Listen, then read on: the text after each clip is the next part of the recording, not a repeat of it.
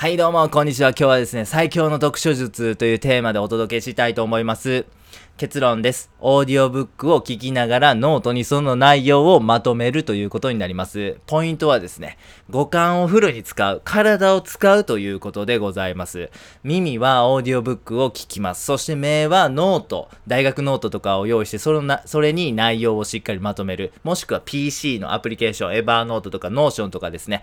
まあそういう風な便利なツール、アプリがございますんで、それにまとめていくということでございます。はい、五感や体をしっかりといろんな部分使うことによって記憶に定着しやすくなります。そしてですね、えー、それが終わりましたら後日また同じ音声、オーディオブックを聞き返していただきます。これによって記憶の定着が格段と上がります。これアクティブリコールっていう風に呼ばれているやり方でございます。エビングハウスの忘却曲線というものがございます。まあ、簡単に言いますと、覚えたこと。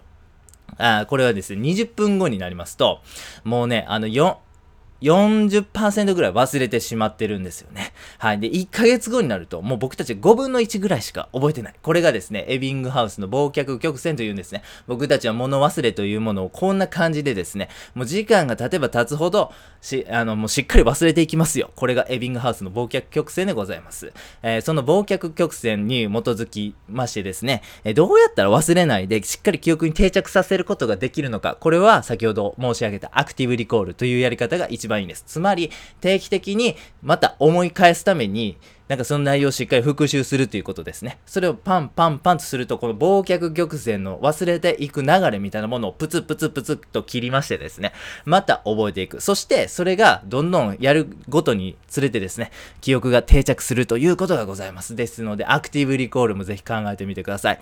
オーディオブック非常に最近はね、ですね、サービスとして充実してきました。月額料金払えば聞き放題みたいなオーディオブックね、あのー、サービスがいろいろありますけども、中にはですね、自分の読みたい本がちょっとマニアックすぎるとかね、専門分野すぎるということでですね、音声として出てないということが往々にしてあるかと思います。そういう時はですね、ぜひオーディオブックを自作していただければなと思っております。オーディオブックを自作するための方法というものをですね、ご紹介させていただきました動画も作りましたんでですね、ぜひご覧ください。概要欄にあのリンクを貼っておきます。はい。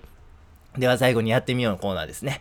はい。えー、ぜひですね、耳からしっかり音声を聞き、そしてその内容をノートにまとめる。これをぜひやってみてください。非常に記憶に定着するし、意味も深く理解することができます。